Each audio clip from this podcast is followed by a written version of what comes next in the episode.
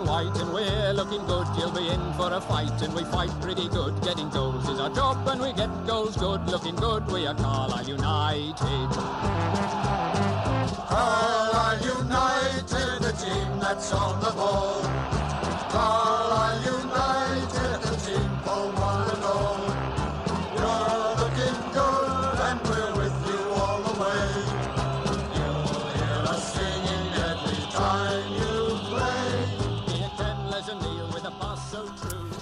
Ooh, it's a hot one out there today, Danny. Hello, everyone, and welcome to episode three of the Brunton Bugle, a podcast focusing on the trials and tribulations of Carlisle United Football Club. From Matty Robson to Shane Reddish and Stephen Halliday to Philip Hadland, we've got it covered. As usual, I'm joined by one of my co-hosts, and this week it's Dan MacLennan. Dan, how's it going? Not too bad, as warm as most people are.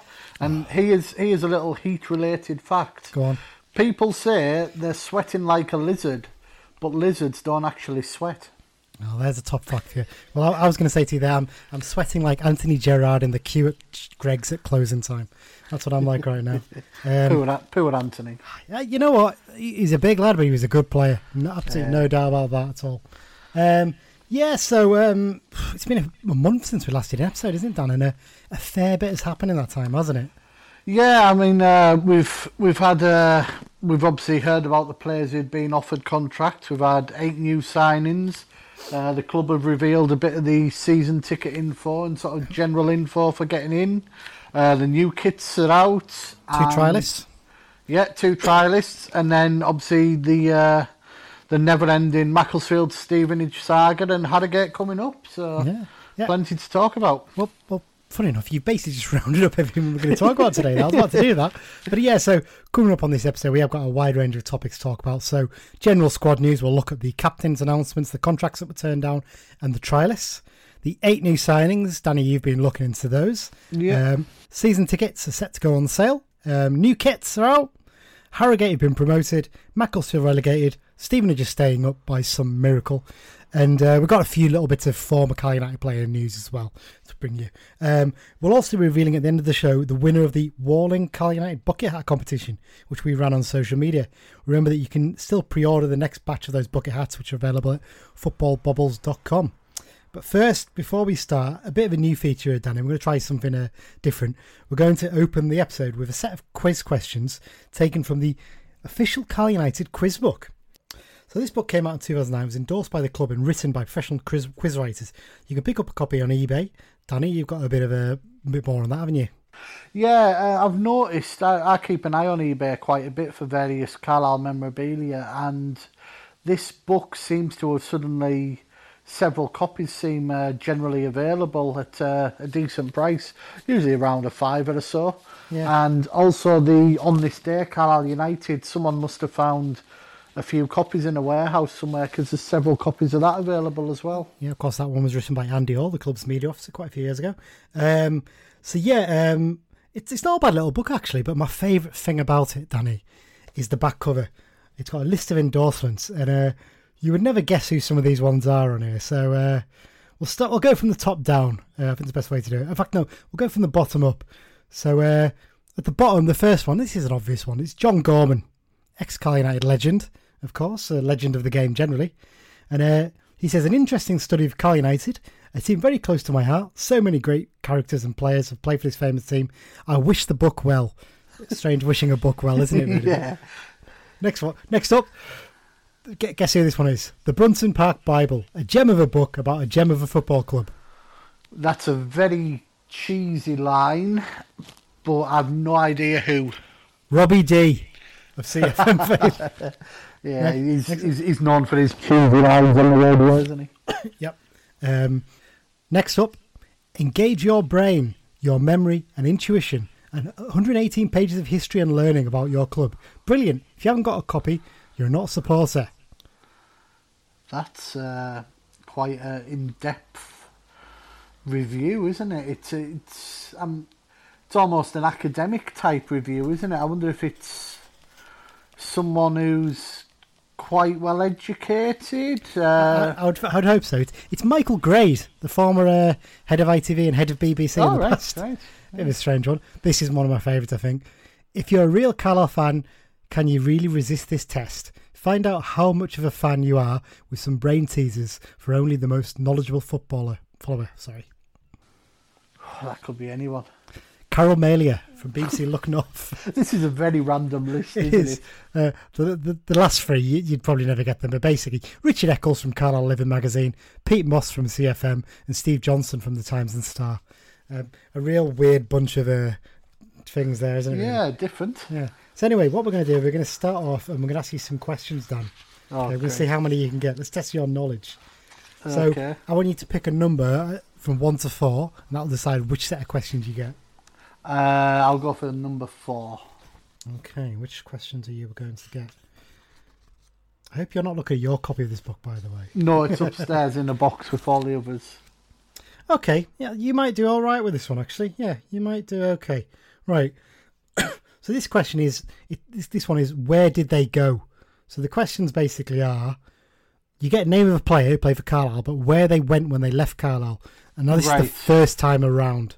So if they've left more than once, it's the first time. So first up, Bill Shankly. Uh, that would be Preston North End. I believe that's right. I'm- should have the answers ready, really, shouldn't I? I'm going to ask you the questions. Good- Good idea. Uh, correct, Preston North End. Ah, not too bad. Number two, Scott Dobie.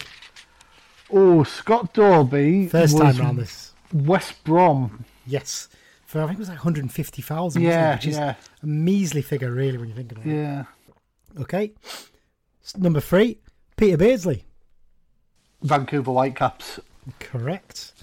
Uh, number four, Kenny Lowe. Did he go either Darlington or Hartlepool? One of those. I'll go for the seaside Hartlepool. Correct. Hartlepool is the right answer. Number five, Lee Peacock. Mansfield Town. 'Cause Correct. from there he went to Man City, didn't he?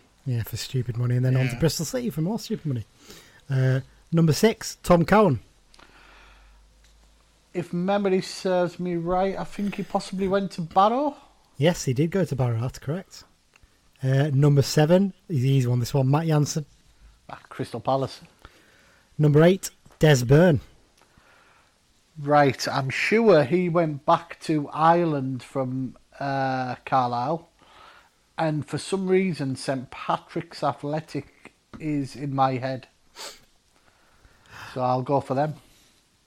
You're right. St Patrick's Athletic is the right answer. You're getting a bit nervous there, aren't you? Yeah. Number nine, Joe Laidlaw. Ooh, now this one obviously before my time. Uh, no, no idea with this one off the top of my head. The answer for this one's Doncaster Rovers. Ah, right. And right. finally, uh, number 10, and it is the first time round, of course, Paul Reed. ah, Glasgow Rangers. That is correct. So that's 9 out of 10. Not a bad start, Danny. Not a bad Not start bad, at all. not bad. I'll take that. Well, uh, we'll keep that one going, and obviously people can play along as they're listening. Um, we might do different next time. Maybe we'll ask you the questions at the start, and then we'll give you the answer at the end of the episode. Yeah. But um, but yes. So anyway, um, Dan, let's get stuck into the main part of the show. First up, a general roundup of some of the squad news from the last month since our last regular episode. It's easy to get confused with names. I'm not going to. Preston turns on the edge of the box. It's going to fall. It has it fell to Coyote. Shot off. It's a goal. Well, I'm not going to argue with the finish. It ended up in the back of the net, but the Alfreton Town defenders have all their heads have dropped because they should have done better.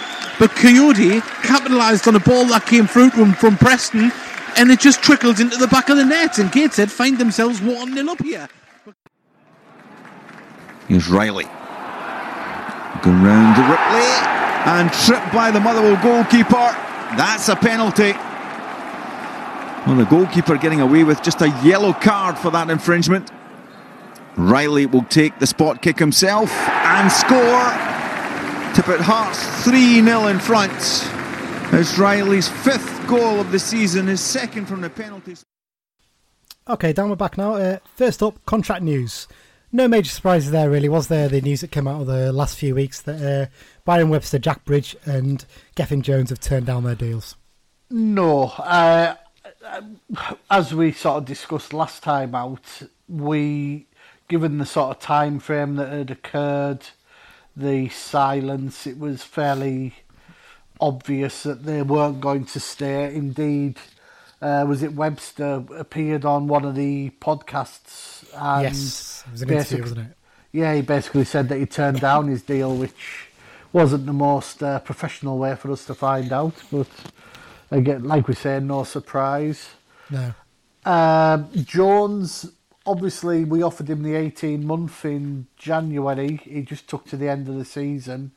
Given how good a performer he was for us, it's no surprise that he has moved on. And obviously, Bolton uh, buying up the best players they can, aren't they? So Yeah, yeah. I mean, it's, it's a good move for him, isn't it? And I think we did say last time that he was taking a bit of a gamble, wasn't he, in turning down that eighteen month deal, and you know he was maybe lucky to get the twelve months for us. But fair play to him. He's got, I think, it's a two year deal at Bolton, and he's he's backed his own ability, and can't really knock him for that, can you? no, he'll, he'll have a good deal, probably on better money and closer to home. So you can't blame the lad.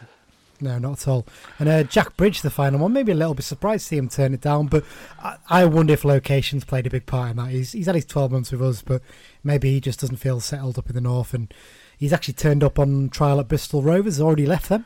Didn't last very yeah, long. yeah, I'm going to say he was only there a week or so, seemingly. And is it uh, Southend possibly Yes. linked with him now? Well, he started off at Southend, didn't he? That was his first Yeah. club. So I think he's been linked with a move back there. And to be honest, they're they're potless at the moment, aren't they? Really? Yeah, and have Yeah. They, have they actually announced their manager yet? I know the other day they were they were down to sort of a, a two man shortlist. So I've not seen anything. So I'm yeah, I would I would imagine it'll probably depend on who gets the job there. Yes, but I, I'd also imagine the fact that they're just going to be desperate players, and someone like that wanting to play for them, they might just give him a deal, whether whether the manager's there or not. Really, that might be one of those sort of ones. Um, But yeah, good luck to the three of them, you know. And I'd, I'd imagine with Webster, I said this on the last episode. I'd I'd not be amazed if he turned up at Harrogate Town. To be brutally honest, I think that's a, logical move for him, really, considering Yeah, lives in that given- area. he lives in the area. He's got the uh, the experience, and it, it's well, it's on his doorstep. So, and ha- we've noticed Harrogate have started announcing signings this week. In so, fact, they, uh, well, they beat us to a player that, well, we think they might have beat us to a player we were keen on, Connor Kirby, but in a position where we're, we're fairly well stocked already, so maybe it was one where we decided we weren't interested in. yeah, yeah. I mean, the the only official sort of news on that was one of the uh, the famous Twitter rumor sites, but there's usually Yeah. a little bit of truth on some of them. Yeah, It could, it could, could be that we looked at him and then we've been offered others and thought, no, you know, he can he can go elsewhere. We're not bothered. yeah. Okay, well, that's those uh, three out of the way. Tara lads, I'm not going to talk about them anymore. Let's move on to players who are still out of the club, and more importantly, our new captain and vice captain. So Beach sort of announced this before the new signings arrived, which suggests to me he wanted someone who was already in the club and already settled and established. Uh, and the two players he's picked for captain is Nick Anderton and vice captain Aaron Hayden. Uh, no real major surprise there, Dan.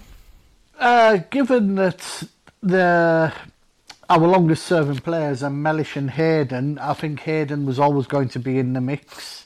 And I think it was fairly clear when Anderton came in, he was very much Chris Beach's man. He came in, started playing straight away, and he was he was looking quite sharp before the uh, before the, the part, the lockdown. Yeah. Yeah. and he, he's at that age now. I think he's 24 off the top of my head. He's Yeah. at that age where he's he's actually one of the more senior players in our in our squad, which we'll come on to later. Yeah. But no, he's he, he strikes you as a captain type, doesn't he?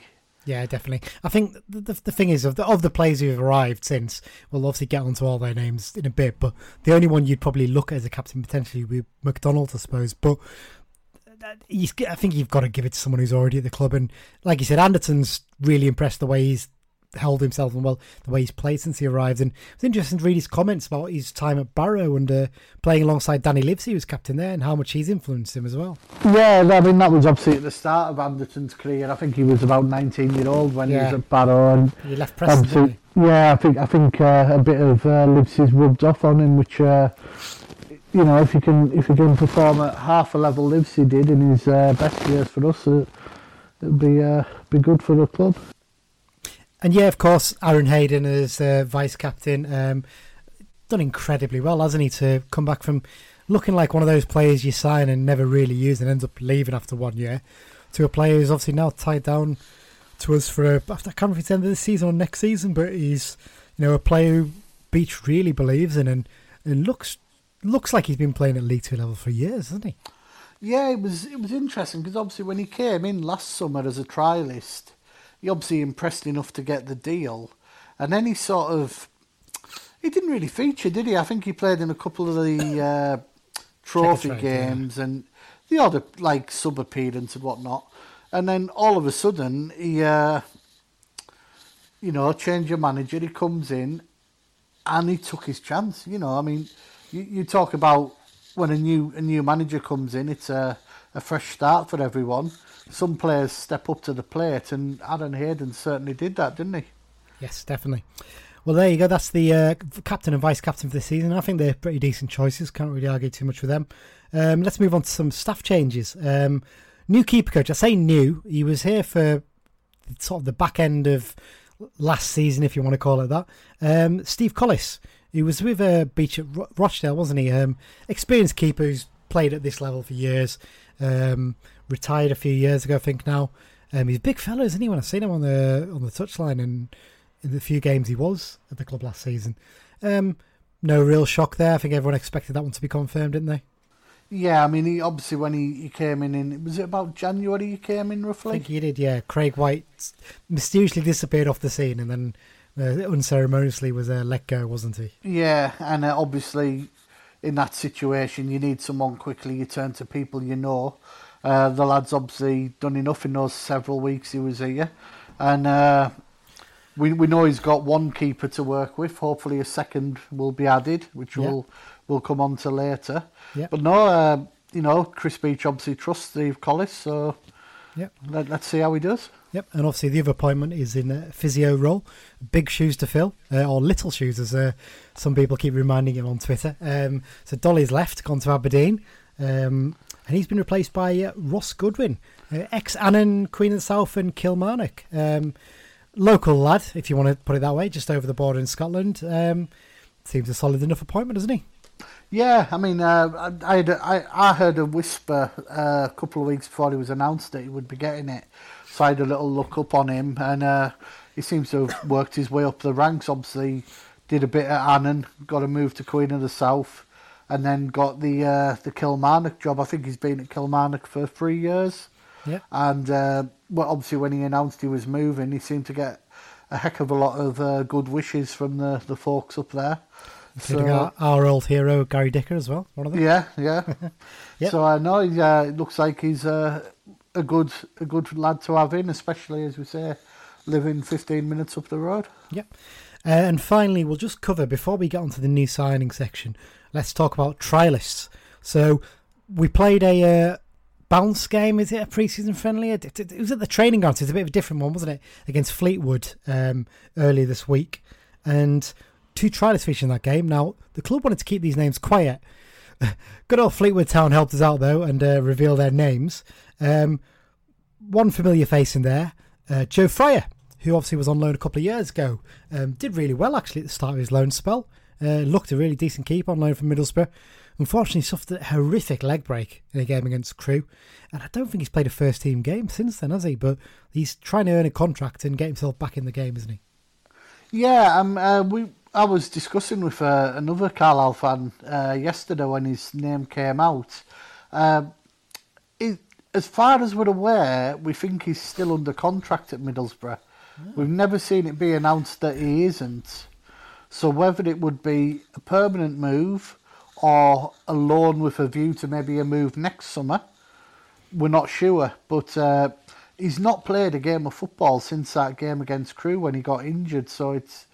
I was also looking. He's 25 year old in November. So, pardon the pun, it really is make or break time for someone like him. You know, I mean, he's he's got to step out the shadows at Middlesbrough and start establishing himself. So. But he, he did look good when he was in that little brief loan spell. I mean, he kept calling out the team. People forget that, obviously. Yeah, when Collin was actually signed as the backup keeper, wasn't he? And Hmm. Yeah. obviously handy to step in when Fryer did have his bad break. But no, he's uh, he, tho- those sort of five or six games he did play, he looked a heck of a good keeper. And you know, if he's as long as he doesn't have any uh, problems with his leg or sort of the mental side of it, hopefully he signs and pushes on. Yep, I've got to briefly mention it from that game. He, he conceded one goal. He played the first half, didn't he? Uh, and our other new signing um, played the second. He only conceded one goal, but it never should have been given. Quite frankly, it was a ridiculous decision where Ched Evans caught him. I think about mid in his midriff, didn't he, with his studs up, and Yeah, yeah. but bizarrely none of our players appealed for it, which is a bit of a strange Yeah. one, really. But there you go. Um, the other trialist, uh, Junior Mondal. Um, now we sort of knew he was on trial a few weeks ago. Yes. Because the, the most modern way a footballer could out himself as being on trial at a club, really, wasn't it, Don? Yes, uh, apparently uh, a friend of a friend of a friend was browsing a well-known dating app, Tinder. and his profile appeared. uh, a screenshot was taken, passed about between one or two people, and it was worked out that he was in town due to his location. So. Yeah. He's an interesting one, though, isn't he? Because he's um, he's an ex Middlesbrough youth. Um, I think he left them and he went to a non-league side in the north east. I can't remember who now. I should have written this down before. I started. It's Whitby Town. I Whitby, that's the one I knew. It was, I knew it was one of the smaller ones. He went to Whitby Town, but did quite well there and got a move to Forest Green Rovers, didn't he? Yes. Uh, down in Gloucestershire. Um, never really nailed down a first team place with them, though. But um, he's looking to move back north. Potentially could be an interesting signing, though, couldn't he? Maybe, uh, I mean, potentially not a not too expensive backup for the uh, forward line. Yeah, I mean, it's, I heard a couple of people saying, "Oh, he only scored five goals for Forest Green," but when you actually look at his uh, record, I think quite a lot of appearances were off the bench. So you know, some of these times he could only be coming on for five or ten minutes. You know, Yeah.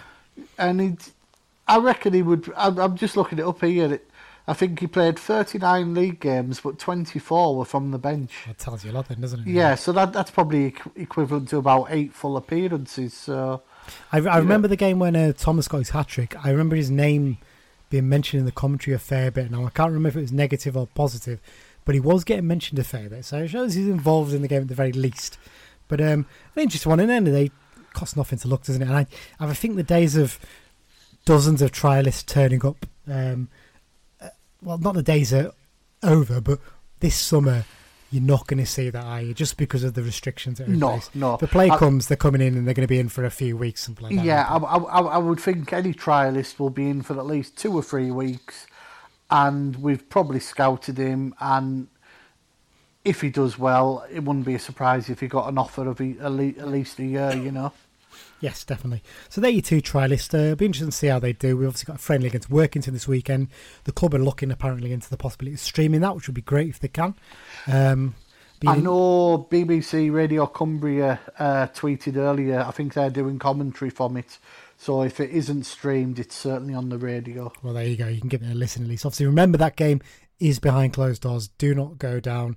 We don't want to put any chance of the season starting in jeopardy. That's that's something we've got to be very clear about with to the fans. There, um, keep your distance, basically, because the club have, I think, have raised something this week about people turning up to the training ground, and it's obviously a controlled environment, and we don't want to end up with players catching uh, coronavirus, and then obviously games being postponed, as we've seen the issues in Scotland this week. Definitely not. Yes. Okay, let's move on from uh, the general squad news and let's move on to the new signings. Finally, we had a, a very, very busy week, didn't we? With new players coming into the club, Dan. Um, and you've taken a look uh, into these players and made a few notes on them. Um, so let's go through them. Let's start from goalkeeper to defender to midfield to forward. Uh, off you go. Yeah, first up, we uh, we signed a goalkeeper. Hey. Ho- hopefully, we'll get a second one as well. Yeah. But for now, we have Magnus Norman. Uh, looks a massive lad from the photos, a, a good six foot four or five. Yeah. Uh, London born, uh, was at Fulham from a very young age. I think he was picked up when he was nine or ten. Yeah. Uh, turned professional with them. He had three or four loan spells, mostly in non-league. I think he had a, a good spell at Southport. Southport, yeah. Southport And a view that, I think. I think he possibly played when they had that cup run the other year when they were on the TV. Yeah, I have a feeling him and Dan Hanford might have been together at the same time. Right, right. Rings a bell. And then he uh, apparently had a loan spell at Rochdale in the early part of the 18-19 season, Where which Chris is Beach where, there. yeah, that'll be the Chris Beach link. Now, having had a quick Google of his time at Rochdale, some of their fans weren't complimentary, shall we say, but it was his first experience of league football, so you've got to give the lad the benefit of the doubt. And the fact that he's moved from London up to Carlisle to Yeah. have a proper go speaks volumes of a player who wants to prove himself for me. Well, hopefully he'll do better than the uh, the last West London-based uh, goalkeeper that came up to us who didn't really have the most brilliant a time with us, or Lenny Pidgley, of course, that would be. Um, okay, next on defender, um, start with George Tanner. Yes, well, I I actually heard about this move Yeah, several weeks before it happened because I have uh, some contacts in the Manchester football scene, and I I was told it was happening and it was done. Uh, obviously, we waited and waited. It eventually came out. Now, this lad, seemingly, when he had a loan spell from Man United to Morecambe last season, was the best player at Morecambe for the first half of the season. Yes, he had a good game against us. I remember it in the league. Yeah, and I'm I'm I'm led to believe that uh, it was one of Chris Beach's first games in charge. it was actually. Yeah, I remember. And now. uh, from what I understand, I think Beach sort of saw him in the the corridors afterwards and said, uh, you know, well played, lad. You you, you had a good game. And obviously, it's uh, it's stuck a little little thing in his head. And when we've went for him, isn't it? Yeah, yeah. But uh, by all accounts, this this lad is is a really good player. I mean, he went on loan to Salford for the second half of the season, Got an injury there, he? The start, but he got an injury, and when he recovered, obviously football stopped. So you can write that off for the start. But by all accounts, he's a very very good prospect, and it would be no surprise if he pushed on and made the club some money. Oh, definitely. I mean, well, it's interesting when you read uh, some of the comments. I think Beach was on saying, wasn't he, that he actually had offers from championship clubs. But obviously, if he was going there, he's going to be a squad player, but he wants to be playing football. And that, Yeah, I- that's I a thi- big positive. That. I think I think that's been uh, the mantra with one or two of our signings. You know, come to us, you're going to play 30, 40 games, and if you do well and a move comes, we won't stand in your way. You know, I mean, it, it's refreshing to see young players would rather go out and play than possibly earn twice the money for sitting on the backsides. You know. Well, they know how difficult it's going to be to get a club at the moment anyway with the whole coronavirus thing. So I think some players maybe are looking and thinking, you know, I need to get myself a club where I'm going to play games as Yeah. much as anything. Yeah. Okay, uh, next up, uh, another defender. Uh, this one is a number 13, which I know is uh, driving you a little bit mad. It's Rod McDonald. Yeah, 13 is a goalkeeper's shirt number. I'm very traditional with a 1 to 25 Me too. Me too. But uh, no, he's picked 13, so it's obviously he's not he's not bothered by the connotations there. Yeah, this this this was one that uh, flew flew sort of under the radar a little bit. His his name certainly wasn't linked to us anywhere. All the other names were, weren't they? And this is the Yeah, only one yeah. that was missed out. Yeah, and uh, he's he's a proper experienced lad, isn't he? You know, Yeah. he started at Stoke, didn't really happen for him. Couple of loans.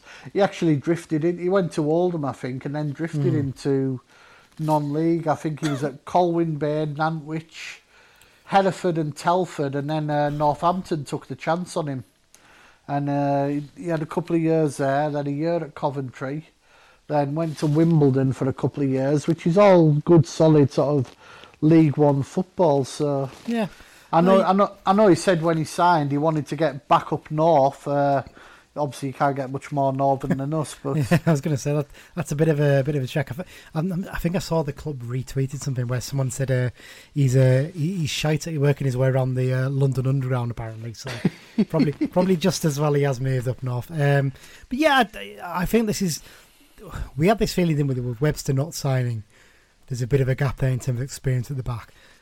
He's not as experienced maybe as someone like a Webster or a Knight Percival, but he's got a bit more age on his side, hasn't he? Which does help, I think. And, yeah, and he's done and- it at League One level for the last few years. So. Yeah, and he's, he's played fairly regularly. You know, he's uh, he's played a good amount of games for those league clubs. So, no, it's uh, it's fairly. Um, apparently, he's he's was left-sided by all accounts, Yeah. which it's al- it's always nice to have the balance of a a left foot, right foot sort of defence. And Yeah. Yeah, no, happy enough with that one. Yep. Um, how long do you reckon it'll be there before he makes a mistake and uh, his name's slightly changed to Ron uh, instead of Rod? I, won't, I won't give it long. I won't give it long. Um, okay, next up, another defender, uh, Jack Armer. This is one that was we knew about quite a while back through various sources, mainly the fact that he only follows three football clubs on Twitter uh, Preston, who he was at, Lancaster, he was on loan at, and us. So Yeah. bit bit of a giveaway there that he was uh, possibly coming to us. But um, a young lad who a lot was thought of at Preston apparently, but the circumstances of coronavirus seem to have just worked against him. He's been a bit unlucky. Apparently, their manager um, said that without coronavirus, he probably would have given him another year and kept him on, but they just can't afford to have a as big a squad now. Yeah, um, he was a first-year pro last season, and he went to Lancaster City Yeah. on loan to get a bit of experience, and by all accounts, did very well there. And again, as you say, I think if COVID hadn't happened, he would probably have got another year at Preston. He's a Scottish under nineteen, I think it was international, so he's Yeah. he's obviously got something about him, this lad, and I would say it's more one for the future because obviously Yeah. we've got we've got Anderton who plays left back, but Well, no, he can play further forward, can't he? That's what Beech seemed to be suggesting. He might even use him a little bit further up the pitch, or even at centre back where he's played. Yeah, he, look, he looked quite a tall lad again from his pictures. So it- Mm. you wonder if he's one who could maybe cover two or three positions, and hopefully he pushes on and cements his place in our squad. not 100% what squad number he's taken, are we? Because he, he, we haven't seen any training game with his number on, I don't think, and he didn't feature in the game at Fleetwood, so we didn't get to see. Yeah, and I know his Twitter bio. He was 18 was his his number, but I think Josh Dixon Yes. is probably keeping 18. I'd so. imagine he would be. Yeah. Um, so yeah, that's Jack Armer. Probably one who won't feature as much to start, but maybe we'll get a few games uh, during the season. We hope. Um, okay, next up, Joe Riley. Now this is an interesting one, isn't it? Because he, people might remember his name obviously from that uh, Manchester United debut for Marcus Rashford because he played in the same game, didn't he? Correct, yes. And he, uh, a lot was thought of Joe Riley, and he first was initially a midfielder, and then he sort of, I think he covered left back and ended up playing there a bit, and he can also play right back. So he, he's your classic sort of utility player in that he can cover both full backs and a couple of places in the midfield, and he you mentioned he played in that uh, five one win for Man United, the same game Rashford did. Obviously. It's Midtjylland, wasn't it? I think. yeah, Rashford's obviously pushed on to the the stratosphere since, but uh, no, the the one thing with Riley is he went to Sheffield United, only played a couple of games, and then he signed for Bradford, and he didn't really play much, and I think he did his ACL. He's Uh, had two bad injuries, hasn't he? I think he had a yeah. toe injury or something like that, or something quite bad. I think one of them was just a freak accident in training, wasn't it? Yeah. And He's been very unlucky in that sense. Yeah, but I, I noticed on I think it was his Instagram he mentioned uh, twelve months on from doing his ACL. So Yeah. I, th- I think he's one of those. If if he'd stayed fit, he would probably still be at Bradford and doing quite well. But uh, he's he's come here and he's, he's he obviously looks fit again. I know he played in that Fleetwood game, Yeah. and he wants he wants to push on and make his career. So I think he's one who could- potentially could be a really good player for us if he if he can keep himself fit. That's that's the key, going to be the key with him, I think. Uh, and he's taken squad number seven, hasn't he? yeah, which um, happy enough if he plays midfield, but Yeah. you can't you can't have a fullback playing seven. Come on. No, I'm, I'm annoyed enough that uh, Sevilla's score against um, Wolves last night was wearing number five. Just, just come on, just unbelievable. I mean, it's bad enough Wednesday down one; it was ridiculous. Yeah. Anyway, uh, okay, up next. Uh, and- so I said Joe Riley sort of defender midfielder. We're not sure he's going to play either. We think uh, he's going to be able to play a few positions. Next up is another midfielder though. It's Daniel Devine, another one that we heard about uh, a while back, isn't it, Danny? Yeah, this is one that was uh, rumoured for a, f- a couple of weeks before it was announced. He's uh, a Bradford lad, came through the ranks at Bradford. He's spent four seasons there, but he's he's just not played enough games. You know, I think he's maybe played was it fifty games for them. Yeah, Um, I, I actually spoke to a friend who's a Bradford fan, and he said he's he's not a bad player. Just he seemed to always be the fall guy with him being the local lad, which I can sort of understand a little bit, you know. But no, he's another who's he's made the move. He's uh, obviously a fresh start, and one, another who wants to push on. So Yeah. Think he's gone number four, hasn't he? Which suggests he's a holding Yes. midfielder. yes, The impression we get. So he- he's, he's it's a bit more depth, isn't it, in the midfield there? And we're actually fairly well covered centre midfield, aren't we? Obviously, with the likes of Callum Guy there, Taylor Charters, Josh Dixon as well, Jon Mellish obviously playing there. yeah. so, it, it still wouldn't be a surprise if we brought another midfielder in, though, just to Well, uh, well, let, let's the numbers. let, let's discuss that one in a minute because I think there's a there's a rumor that won't go away, isn't there? Um, next up, um, forwards. So we'll start off uh, with the. New, uh, in fact, let's let's start with the one who's been here before. Uh, JJ Kayode or Josh Joshua Kayode has returned on loan from Rotherham. Um, one I think we all expected was going to happen. Beech has hinted it all summer, um, and one we're really pleased to see back in. Yeah, I mean, uh, I remember we actually extended his loan if the season was going to restart. And that afternoon it was cancelled. and then that very afternoon it was cancelled. So, you know, I think it was plainly obvious from then. Uh, obviously, with Rotherham going up as well to the Championship, I wouldn't say he's a Championship level striker yet. No.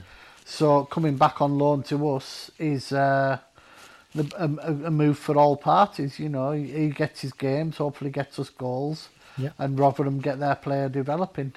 Definitely, definitely. Um, he, he, he seems really hungry and keen, doesn't he, to come back and, and impress? And that, that's that's a good sign. Really, it shows that we've got a good setup at the moment, and players who are coming on loan are happy to come back. Yeah, it, it, it points to the fact that he obviously enjoyed his couple of months with us. You know, I know he scored was it three goals, Yeah, and uh, he, he seemed to enjoy scoring his goals. You know, he had a couple of uh, happy celebrations. So. well, the one against Mansfield, yeah, he went nuts, didn't he? He was, Yeah. uh, he was loving that because I mean, when I first saw him, um, I wasn't that impressed. I think it was the Oldham game he came in as a sub, and I thought he struggled a bit.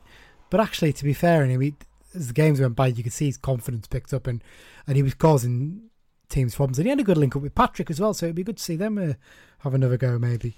yeah, um, definitely. So I think we think he's number fourteen, don't we? I he Yeah. was twenty three last season, which was Branthwaite's number originally. Yeah, Um, so we think he's gone for number 14.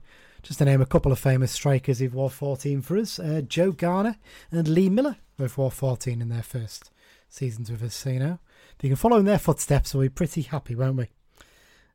Next up, another attacker. Now, this is one name that's been mentioned, linked with the club for a few years now, isn't he, really? Uh, Gavin Reilly, uh, another a local lad who actually started off in our academy, didn't he?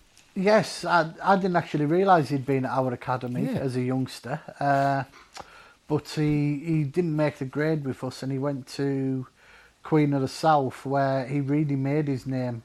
He had uh, he had about five years at Queens, and he scored a good number of goals. And Queens had a really good team five Yes. five year ago, and there- there was a three of them sort of got good moves out of it.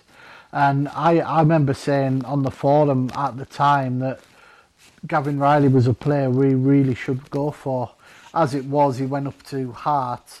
Didn't really happen for him at Hearts. Uh, No, he played all right, but Hearts was a bit of a crazy club at the time. still are, aren't they? yeah, there, there was a, a, a fair bit going on. And he, he spent his second season on loan at Dunfermline, where he linked up with, uh, oh, what was his name? Allan Johnston, who had been manager Yes. at Queen's. And when after Hart, he went to St Mirren and he had a, a Did really decent- well didn't he? Yeah, he had a good season at St Mirren, double figures in goals. And then he went down to Bristol Rovers 2018 again. I think in 2018 I sort of said that he'd be, he would be a good signing for us. Um, didn't do too well at Bristol Rovers, but quite a few of his appearances again came off the bench. So, Yeah. and I know when he went to Cheltenham on loan last season, he certainly looked a good player against us. Yeah, Um, well, they wanted to keep him, didn't they, for the whole season? But I think Bristol Rovers changed manager, and the new manager came and wanted to have a look at him at the very least. Yeah. So he went back to them, and because I think we wanted to sign him in January, but because he played for Bristol Rovers, he'd played for two clubs, so wasn't yeah, that that, that was that was mentioned, wasn't it? In I think was it his interview with John Coleman? Did I read that? That he Yes. uh, he'd sort of said we had been interested. Obviously, he's he lives in Gretna for those that don't know. So Yeah. Playing for Carlisle's a perfect move for him. Ten minutes up the road. Exactly. Well, if, well, both me and you have watched that uh, Queen of the South um, YouTube clip, haven't we, of all of his goals when he scored for Queens? Yeah, And he scores all kinds of goals. he? He's, he's left foot, right foot, headers, sneaking in. He's got a bit of pace. If he can rediscover that form and a bit of confidence, I think being settled. I think one thing he mentioned was, I mean, you don't think about these things sometimes, but he didn't have any sort of childcare down in, in in Bristol when he's down there with his missus and his his kid. So uh, uh, being back home, he's got two sets of grandparents to look after the kid as well. So that might make him feel a bit more comfortable. Hopefully, he'll get him performing to the same level again. And I genuinely think of all the signings we made, this is one that could really prove to be a, a quite inspired one. I think. yeah, yeah. Like like you say, all those reasons. Back at home, you know, he's he's only travelling 10, 15 minutes for training. You know, he's he'll be settled and hopefully he, really pushes on and uh, scores a few goals for us. Definitely. Um, so overall, um, just looking at the, the business we've done, Dan, fairly happy so far. Maybe just missing a little bit of a spark in there, a, a, a creative spark. Would you say? Well, I know who you're going to move on to here. Uh, the one rumour that doesn't go away at the moment, a certain Jamie Devitt. Yeah. Well, well, it's interesting because he did go away. There were suggestions. Everyone that there was some weird Twitter rumors. Oh, he's training with Bright Bolton. He's signing for them next week. But I mean, Bolton signed that uh, Sarcevic, didn't they? He was at, um, at Plymouth, and they signed a few other players in those sort of positions. I'm not sure they're desperate for midfielders really, and suddenly the rumours reappeared. And if what I'm hearing from my sources, we've got a very good chance of getting him. It's it's mainly dependent on what happens with him at Blackpool. I think he's clearly Blackpool want to get rid. It's whether he goes out on loan and someone pays a chunk of his wages, or they pay him up and he he comes to us. There's, there's, some discussion about that by all accounts, but there's a good chance he could be ending up back with us. Yeah, I mean, obviously, if if it did go through, the fan base would be extremely happy. Uh, You only have to see the number of folk who mention his name on on on the likes of Twitter. I'm I'm not normally one for going back for players, but I think with Devitt you could possibly make the exception because we know what he can do in League Two. You know. I mean, as much as anything, he brings you good quality set pieces straight away, doesn't he? As well. Yeah, That that, yeah. that makes a massive difference. He's a creative player. He'll get goals from midfield, and he can help bring through your likes of your Charters and your and your Dixons, and the young lads can learn from him, can't they? And it, it, you look back at his career, the only two places he's ever really been properly settled are us and Morecambe, aren't they? Yeah, So you'd yeah. imagine he possibly might be the move he wants to make. Yeah, we'll see what happens in the next couple of Yeah. weeks. But just looking at that squad generally, any any other positions you think we still need to fill? Uh, as mentioned earlier, a second goalkeeper. Obviously, Joe Fryer's the clear sort of favourite there. We haven't really got any wide players, have we? No.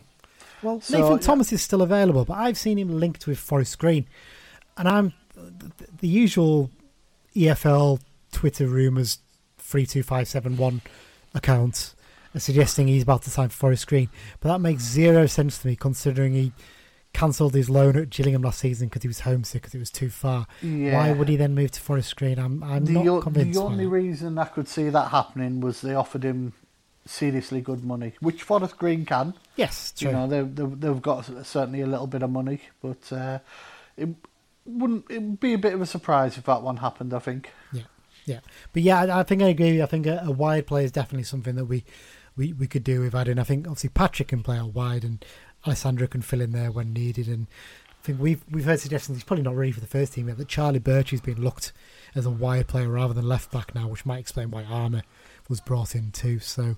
It, uh, yeah, I, I think I'd agree. I think you, you might see a couple of loan signings coming in the next few weeks. I think once the fixtures are out and squads start to settle down, they know when games are happening. So Yeah, I think we're, we're at 22 players in the squad at the moment. A Yeah. keeper would be 23, so I would say maybe one or two more, and that will pretty much be it. I would think. Yeah, you've, you've got to obviously take into account as well the fact that there's what four or five young lads there that probably not going to feature that much. But, yeah, well, six six of them are first year pros, including charters. So. yeah, yeah.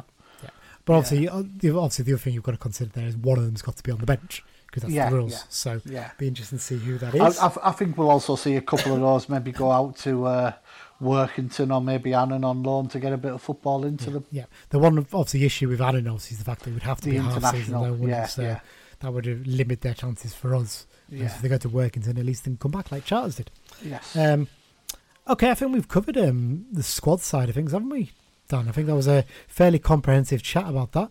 So uh, let's move on to the uh, next section in uh, the next part, and we're going to look at season tickets because we finally got details on season tickets. Yeah, I mean, obviously we're going we're going to record another episode uh, roughly next week when we Yes. expect the fixtures to come out, and we'll probably cover this sort of stuff in a lot more detail Yeah. surrounding that. But we, I was on a Zoom call as part of the Carlisle United supporters groups for the message board last Yeah. week, and uh, Nigel Clibbens gave us the information, which was then uh, put out to the fan base towards the end of last week. And there was quite a few sort of key points, you know.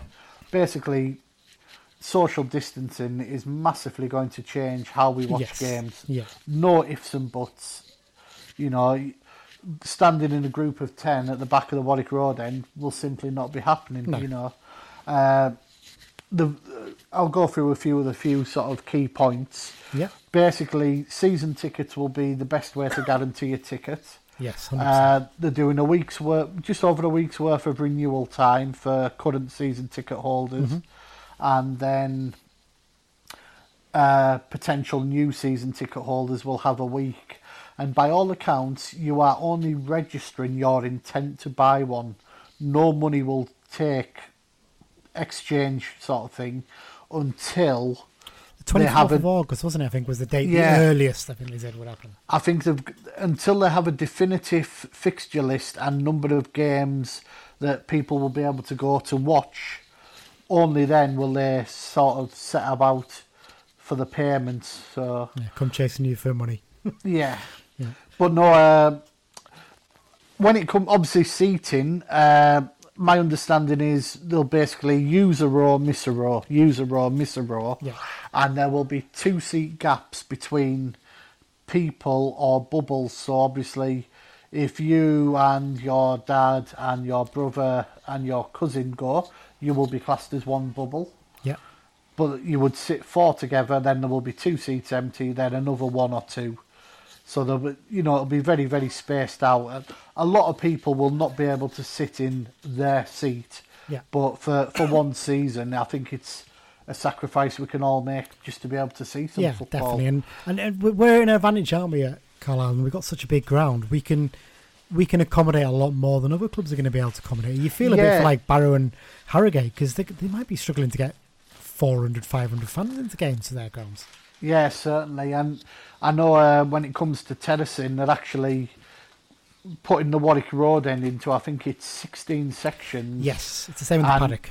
Yeah. The paddock has about 18, but when you actually look at those sections empty, where the walkways are and the crash barriers, they actually sort of section themselves off pretty well. Yeah.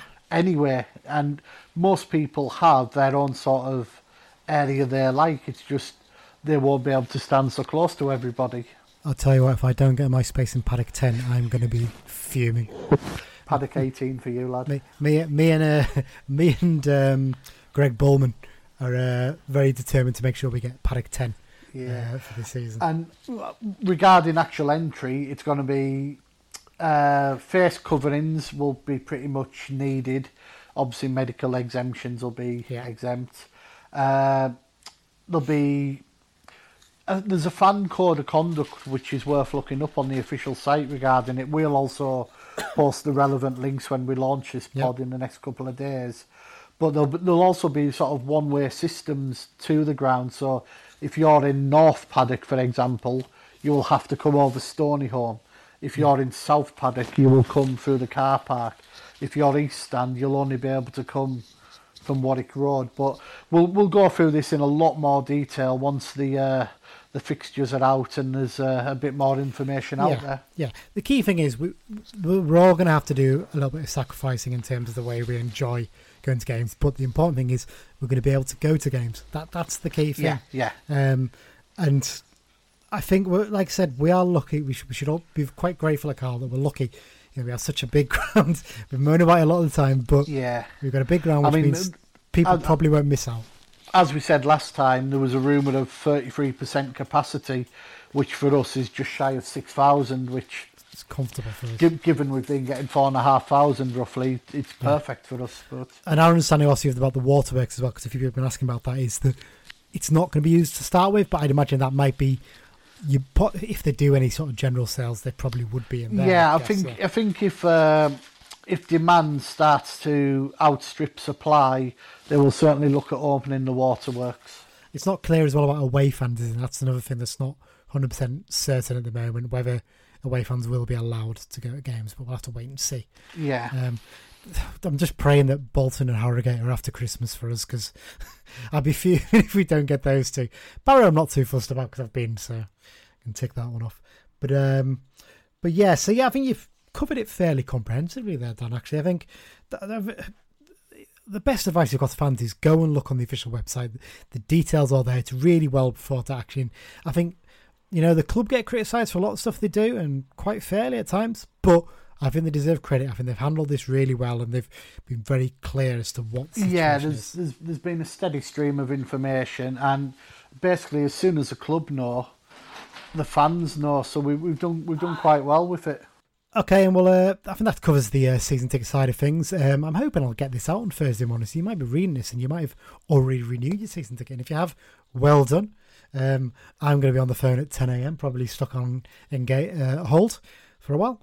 Um, the only other little bit of news we've got, uh, Car United related specifically, is the new kits are out. Um, we won't go into much detail on this, though, Dan will, we? because we're going to do a special episode on the history of Car United kits. And we'll we'll probably discuss a little bit about the current kit then. But fairly happy with it. I know I, I can't get used to the, the navy stripe, and your feeling is it's not a Car United kit, isn't it? I find the home kit. There's two shades of blue, and neither are Carlisle United blue for me. My version of Carlisle United blue is somewhere between the two. I've seen quite a few fans say it looks like a training top, which hmm, it, don't get me wrong, it's a smart kit, but for me, it's not Carlisle blue. No. What, what go on? Which Car United kit from like the last twenty five years would you say? A couple examples of what you would say a Car United blue. My version of Carlisle United Blue is a little bit earlier. It's the Umbro made McEwen's Younger sponsored Okay. kits of the sort of early to mid 80s. That's that's a Carlisle United Blue for me. So maybe the most recent one would be the Red Fox kit from like the Jimmy Glass game era. yeah, That yeah. sort of colour, maybe that sort Yeah. of dark out blue. Okay, okay, I'll give you that one. Yep, that's uh, that's fair enough. It, it's one of those ones, isn't it? We, we, we shades of blue. We've changed so much down the years. Yeah, yeah. both me and you um, are going to be pushing for a, a special kit next season, aren't we? Yeah, We've got- more, more news on that when we do the Yes. special. yeah. Well, we, we- we're going to be starting the campaign now to Yeah. to celebrate a bit of our history that people don't really talk about that much. So, yes. Um, so yeah, that's that be covered. Um, okay, we'll take a little break now, and uh, we'll move on next to EFL updates, a little brief coverage of that bit, and a bit of a ex Cal United player news.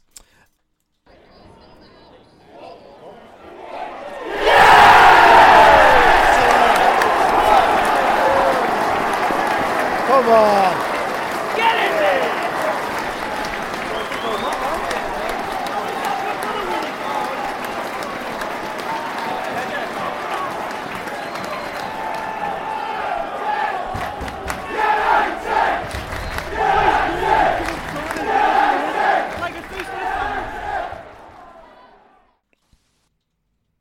Okay, we're back. Uh, let's get on with the next part then, Dan. Uh, EFL updates. So, since we last recorded, we were obviously discussing who we wanted to come up from the uh, National League, and everyone should be pleased because the majority have got what they wanted. Harrogate Town are a football league club. Congratulations to the. Oh, I don't know what their nickname is. I should have looked that up before, shouldn't I? Uh, the T lad, lads, maybe something like that. I don't know. They're like tea rooms there, don't they? The Something like. Harrogate Town nickname, off the top of my head, I can't think of one. No. I'm gonna- Do I'm they gonna- have one? I'm going to Google it. You, you talk about how great it is to have them in the league. I've, I've just. I've just had a look. Apparently, it's either the highly unoriginal town or the sulphurites. the Sulphurites. Yeah, that's a that's a nice one, isn't it? That that's a belting one. Why, why have they got that one? I wonder. I don't know. oh, due to the famous sulphur springs, of course, the spa. ah, there that makes go. sense. That Yeah. makes sense. Did did they form from Harrogate Railway? Or did Harrogate Railway still exist? Uh, were close to each Harrogate. Harrogate Railway still exists. Ah, well, there you go. Yes. because they were above them, weren't they, for a while? I think. Yes. a while back. But they've uh, they've slipped down They've slipped down. I think they're in northern counties, possibly. there you go. That's that's a low enough level, isn't it? But yeah, so well done to Harrogate Town, particularly big well done to Paul Thirlwell and Mark Beck, obviously ex United players who are both uh, part of the um, squad in a sense at um, Harrogate. Also, Mark Beck's one of their strikers alongside Jon Stead, and um, Paul Thirlwell, I think, is the assistant manager there, isn't he? Yeah, So, and great uh, news for them. Yeah, um, obviously the first time up, uh, new new venue, Northern, and um, those those who watched the final, the, the I thought they played Notts, Yeah, Notts County off the very, pitch. I was very impressed with them. Notts County are a decent side. They've put together a good squad. Notts County now, so Yeah. One one of the key things though with Harrogate is they have a 4G pitch. Yes. And obviously they've started work already on that, and they've announced that they're going to play at Doncaster Rovers.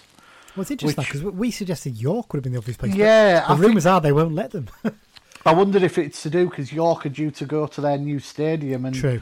maybe didn't want to share a new stadium so soon. But you, you would have thought maybe Halifax or Huddersfield are a bit nearer, but Doncaster it is. But I think they did play there when they had the pitch, the 4G pitch installed a Right. few years ago. I'm sure That they played at Doncaster sense. as well. Yeah. So there's clearly a good link there. Yeah, Um, yeah. it's a bit of a disadvantage for them though, isn't it? Because that was a big advantage for them in the conference, and they train there as well because it would been a 4G pitch. Yeah, So they've yeah. got to find a training ground as well, I presume, and And obviously dig up the pitch, and they make money from it too. I was just about to say it's probably a, a good money spinner for them. You know, obviously, local other teams, local teams can can play uh, their training and Yep. games on it.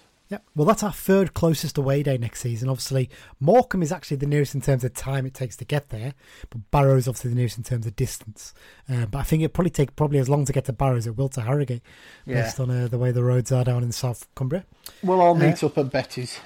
yes, let let's go Betty's for tea. Even if we're not playing next, let's, let's go and have a sneaky little trip to the tea. Yeah. Um, so yeah, well done Harrogate. So they've completed uh, League Two this season, the the lineup, and then obviously it changed the other day because we thought we were going to have a nice Northern League. Obviously, still is quite a Northern League, but Macclesfield are now been relegated. Um, this has been a debacle that's carried on from the end of the season. Obviously, the issues in terms of points per game and having to solve the season not easy for the EFL. But then there was the issue of Macclesfield's points deduction. The original panel decided just two points, but the EFL themselves weren't happy with that, appealed it and won the appeal, and those extra four points have relegated them, haven't they? Yeah, Stevenage should be very, very, very much counting their chickens because they were atrocious last season. Appalling, weren't they? Fully deserved to go down. And how many points ahead were Macclesfield without the deductions? Were the A stupid Ten- amount of points. 10 or 12 or at least, you know?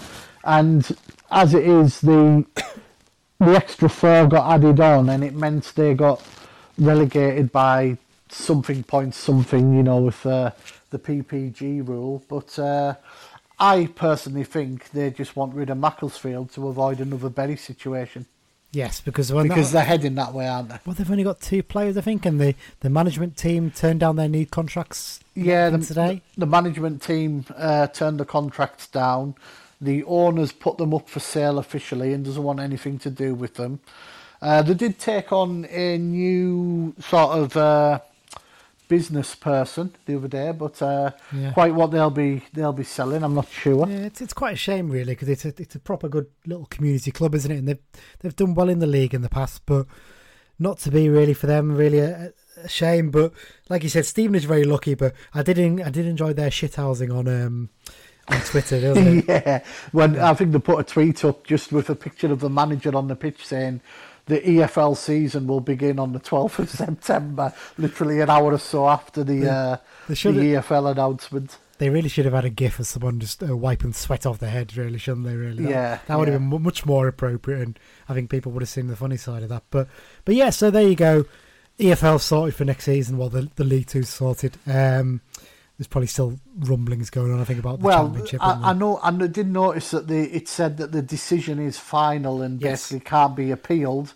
But I've no doubt that Macclesfield will be consulting their legal books. Well, by all accounts, um, the fixtures are out next Friday, is the room we're hearing, because the EFL EG, AGM is on the Thursday, isn't it, I believe?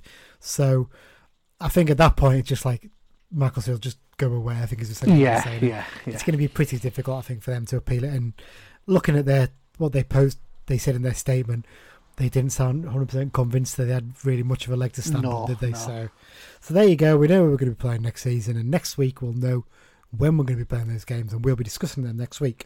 Um, so let's just move on to a few ex-Cal United updates. Um, quite a bit has happened actually since, since we last did. it. I've probably missed some bits off this. Apologies if I had, um, but just that much has happened in the last month. So let's get started with the, some good news to start with. Something we were, we're really pleased to see, uh, not just because of the money it's going to make the club, but Jarrad Branthwaite making his debut for Everton. Fantastic. Really, really good to see a young lad who, who's got his head screwed on doing so well at the club, isn't it?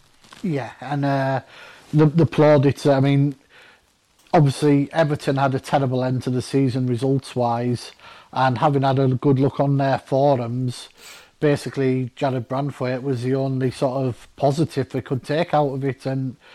Uh, I think it was Jamie Carragher came out and sort of said, you know, this lad looks a business and high praise indeed after only a couple of Well, appearances. he only turned 18 not long before he actually made his debut, didn't he? It's, it's, Yeah. it's insane, really, that you think. And and he, he looked comfortable alongside Michael Keane in defence, didn't he? And the first things first, it's made us a bit of money.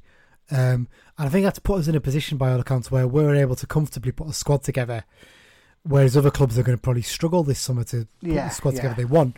So we might be in a better position to do well in the division.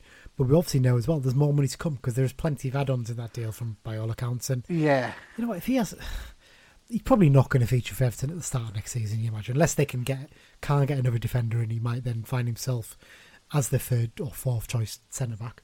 Um, But you would imagine Yeah. he would certainly play in uh, League Cup Cup, games. maybe. Yes. Uh, he might get himself a low move to a championship club as well. you know, yeah, he's done yeah. I mean, well, and you know, even sort of like a, a a Wigan in League One or somewhere, you know, close Yeah. by would be would be ideal for him for at least half a season, if not the full season. But yeah, and but I think I'm going to put a bold prediction out there. That lad is going to make us a lot of money. And, I thought you were going to say he's going to go with England to Euro 2021 next summer. Hey, I, I'm, I'm keeping my powder dry on that one to see how he starts the season. Might You might might get a price know. on that. you know, hey, you never, you never know. You know, if he, if he, Yeah. if he has a flying start to the season, yeah, could we'll well see. happen. Very unlikely. I think, I think he could end up in that England under 21 squad in the near future, though, Yeah, because we know Paul Simpson was watching him for the under 19. yeah, so yeah, you'd imagine he's going to get called up for one of those at some point. So. yeah. But it's all good news. Good news for the lad. Good news for us. And best of luck to him. Exactly, exactly that. Um, okay, uh, let's look at uh, some players who were with us last season where they've moved on to. So first up, Elliot Watt has joined Bradford. Surprisingly, he's joined them permanently. Yeah, I think uh, again possibly similar to Armer leaving Preston. I wonder if Wolves have just sort of looked at all their young options and went, well, they're not going to play for our first team immediately. Should we let a couple of them move on? Uh, obviously, we'd all have loved to uh, see him come back. His set pieces, especially, you know, he was. Uh, really impressive, yeah. but I would imagine Bradford would probably been able to outbid us if we did go in. I- I've never heard any rumour that we did go in for him, but you would Yeah. you would certainly think we've possibly inquired if it, if we knew he was available. Yeah, but I- I just, I just think you've got to be realistic sometimes and put your hands up and say Bradford are a bigger club than us. That's that's just a simple Yeah. fact of it. And he's a Preston lad. It's not too far across the uh, the Pennines to get to uh, Bradford from there. Not not the best roads, absolutely. No, no. but but it, it's probably just a better move for him. And Yeah. good luck to that. I think I think he'll do well. And I think the result of that is we managed to get Danny Devine. So hopefully, uh, Yeah, yeah. it'll be a, a good move for all parties. Yeah. Um, number two, two of the older heads that were with us last season were let go. Um, Adam Collin has signed for Kettering. A little bit of a surprise he dropped this low, but it, it's probably a better move for him personally because we do know obviously he lives down in the Midlands now, doesn't he? Yeah, uh, he lives just outside Mansfield by all accounts. Uh, I know Kettering's maybe an hour down from Mansfield, but it certainly beats two and a half, three hours up to Carlisle. Yeah. I would imagine he's probably going to be their highest paid player, you know, coming from Yeah. League Two. And he has a he has his, a goalkeeping academy in the Yes, Mansfield does, area, yeah. so he's probably able to push on a little bit with this. With uh, he'll be sort of semi semi full time, not part time, but Yeah. semi full time, if you know what I mean. Yeah. But no, um, Hell of a good signing for them, though, isn't it? When you think about it. yeah, yeah. Uh, you know, he's at that age now where he's wanting to look at his other interests. So probably a move that suits him. Yep. Uh, the other one, Mike Jones, has joined Barrow. Um, little, little bit of a surprise this. We thought he might join a, a Manchester-based club, but then obviously you've got to remember that Barrow actually train in Manchester, don't they? So yeah, I think. Barrow, Barrow train on is Rochdale, some- isn't it? I think somewhere in the Rochdale Oldham Yeah. sort of area. So this is this is the perfect move for Mike Jones. You know, I mean, they'll only be the players will probably only go up to Barrow on the Friday before a home game.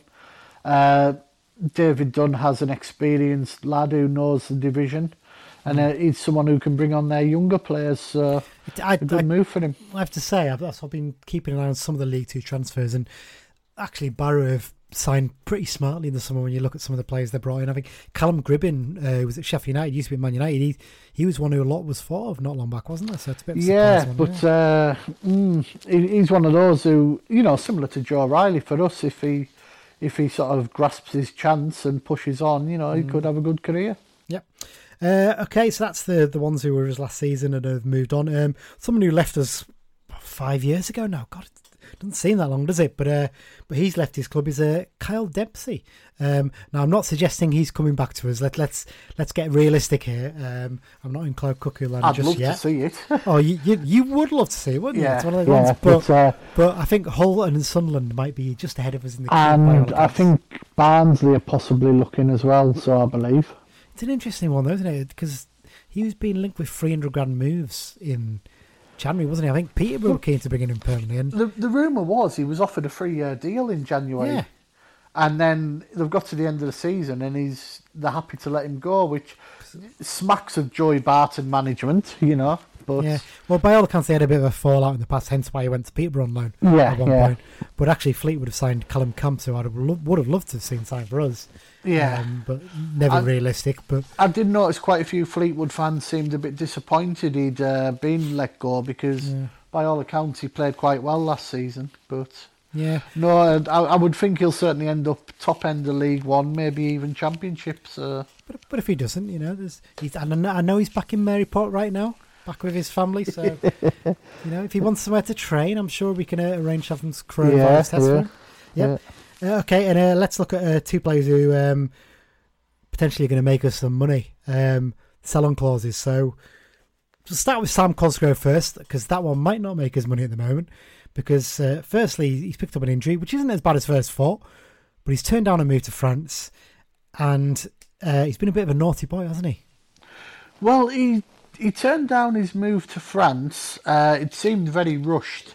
Apparently, there was some sort of uh, transfer window closing in France, Yeah. which I didn't quite understand, considering the season hasn't really started. But for whatever reason, uh, I think two and a half million roughly from Guingamp, uh, one of Stefan's old. No, it was the other. No, it was the other Guingamp. Was it? I can't remember. I think it was them, you know. I'm- I'm Yeah, yes. It, now I think about it, it was yeah. But uh, obviously, it was t- too quick to sort of move for him. And uh, a week later, he gets an injury and could be out for anything up to four months, which obviously rules out, you would think, a move in this window.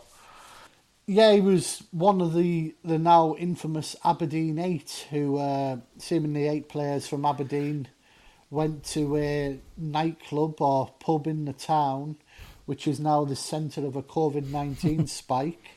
And uh, all Aberdeen games are postponed, and there's, there's all sorts of uproar up the road. Nicola Sturgeon wasn't happy, and No. Scottish football's on its last chance, basically, as a, com- that combined with the uh, Celtic player who went to Spain and didn't tell anyone, It's just a mad one, isn't it? as, as you do. Yeah, just uh, I'm just going on a little trip to Spain. You know, don't worry, I won't, I won't tell you about it until after the game. Um, but yeah, so it's, it's one of those ones where we were kind of hopeful we might make a you know little bit of money, but you'd imagine even with the injury, there might be a couple of championship clubs who panic and think, oh, I could do with a striker in and throw a bit of money at him, even with his Or if he if he is out till say October and comes back and starts scoring again, January, I think January you could definitely because They're going to sell him out though. They're going to have to. Ab- Aberdeen are losing money and they need to sell, and he's one of their two main saleable assets. So Yeah. Okay, and let's quickly move on to the the last one, the last point for this episode. Uh, Dean Henderson. Now, this is the one that potentially is going to make us a lot of Wonga. I think it's fair to say. Yeah, but he's going to make us money one of two ways, isn't he? Yeah. If he if he becomes Man United number one, we make good money, and if he plays for England, we make good money. But apparently, we have a sell on, and there is talk of the likes of Chelsea and 50, 55 million pound transfers. Uh, 55 million, if we have 20, 25% of, you're talking 12, 13, 14 million, which is ridiculous money. My my understanding is we have at least ten percent. I'm Yeah. not hundred percent if you have any more more than that or I, I heard but 20, so either or, you know. One thing I would add is I'd be very surprised if we got it in a complete one lump. I know I know that sell-ons are usually dealt with 1st Mm-hmm. but it, w- a lot would come down to the how it was structured. paid for. You know, I mean, if if they paid maybe 25 million up front and then Well, I'll take two and a half 10 million now, wouldn't you? yeah, and then maybe 10 million for three years. But essentially, if he gets that move, that wipes out our debts and puts a decent amount of money into the coffers Oh yeah, to yeah. make us a stable club for a while. It, it's a it sounds terrible, but hi- his career potentially changes our football club, really? Henderson and Branthwaite could seriously make a massive impact on the future of Carlisle United, couldn't they? Definitely. It's it's going to be interesting to see what happens there. I, I personally, I don't think he's going to go. I think he'll end up at Sheffield United for the season, you think? and we'll make our money through Man United in another year. Uh, I would assume if he does play for England this autumn, if England games happen, that we would get our. Apparently, Yeah. there's a rumour it's a million pounds if he plays for England, be incredible, that. which would that. be a, a nice little coffer booster. Yeah, but it's one of those ones that the rumours are he wants to force a move because he's he doesn't want to be number two at Man United and he doesn't want to go on loan again. And he thinks he's good enough to be England keeper at the Euros next summer. He's a confident lad. We've we've seen that before. But Man United's problem is they've got David De Gea on three hundred and fifty grand a week, and they can't have him sat on the bench on that money. They just can't. It's not. No, doesn't make sense. Yeah, It's, uh, it'll be, be an interesting few weeks regarding the Dean Henderson situation. definitely, definitely. Okay, um, so we're at the end of the episode now. So let's pick our competition winner for the uh, the bucket hat. So I'm going to use a random number generator on um, Google. What I'm going to do though, Dan, let me just load up this random generator. Uh, is I'm going to ask you to tell me how many times I should press it before we get to the number, so I can keep pressing the button and it'll uh, refresh it to the one. So give me a number of times I should press it. Not something Right. stupid, by the way. No, no, because we don't want dead air here. my my thinking here is it's for the Dean Walling bucket hat from Football Oh, what are you going to say here? So Dino's regular number at Carlisle United was number Four, wasn't it? I think. correct. So four times. Okay, so let's do number four times. If you were number 11, you're unlucky. If you're number four, you're unlucky. If you're number one, you're unlucky. But if you're number eight, you've just won a bucket hat. Let's see who number eight was. Number eight is Lewis Ridley. I know, I know Lewis. it's going to sound like it's a fix. It's not. I 100% promise you it's not a fix. But congratulations, Lewis. You've just won a Dean Walling bucket hat uh, as produced by footballbobbles.com. Uh, we'll get your details and get it sent out to you. Um, so, yeah, uh, congratulations, Lewis. Um, little bit of a throw ahead here that I understand the guys at Football Bobbles are potentially looking at doing a version of those two hats as bobble hats in the winter. You have to wait and see if that happens though. It might be coming. Um, you can pre-order the hat still, so get yourself on the website if you want to get one. Um, so I think that about wraps it up for this episode. Thanks again, Dan, for your time. Always good to have No a catch up, isn't it? Yeah. Yep. Um, so coming up soon, we're going to release a special episode on the 0506 season. Now, I recorded the first part of this with Mike Booth last week, and we should be doing the second part soon. Got some great memories for, to look back there. Uh, it was really good to chat about the first half of the season. Interesting to look how, you know, you didn't realise how we struggled at times towards the start of that season. Yeah. Um, so uh, we'll be doing that. Me and Dan are going to do an episode next Friday when the EFL fixtures are announced, which will look at the games we face this season. And if obviously the live streaming's been done, we'll we'll talk about the Workington friendly as well. Actually, be good to talk about how the some of the new signings actually played in that game. Um, me and Dan obviously are going to do that kit special as well, and maybe look at getting a couple more specials done in the next month or so. Um, the aim once the season starts, by the way, is to maybe try and do a preview episode each week and a uh, an episode looking at the game as well. So before each match, we'll see what we can get done. We're going to try and do some season previews, well, aren't we, Dan? Before the season Yeah, starts. yeah, I know we've uh, we've had contact with a couple of other podcasts from Mm. other teams and divisions, so we'll Yeah. we'll probably look at Yeah. early September doing a preview edition. Yeah, what we might try and do is we might try and do the preview episode with me, you, and Mike, all discussing, so we can give our views, and we'll we'll all look into a few clubs each and say how we think the league's going to turn out. Um, we'll we'll put our predictions together and see who, who who's right at the end of the season.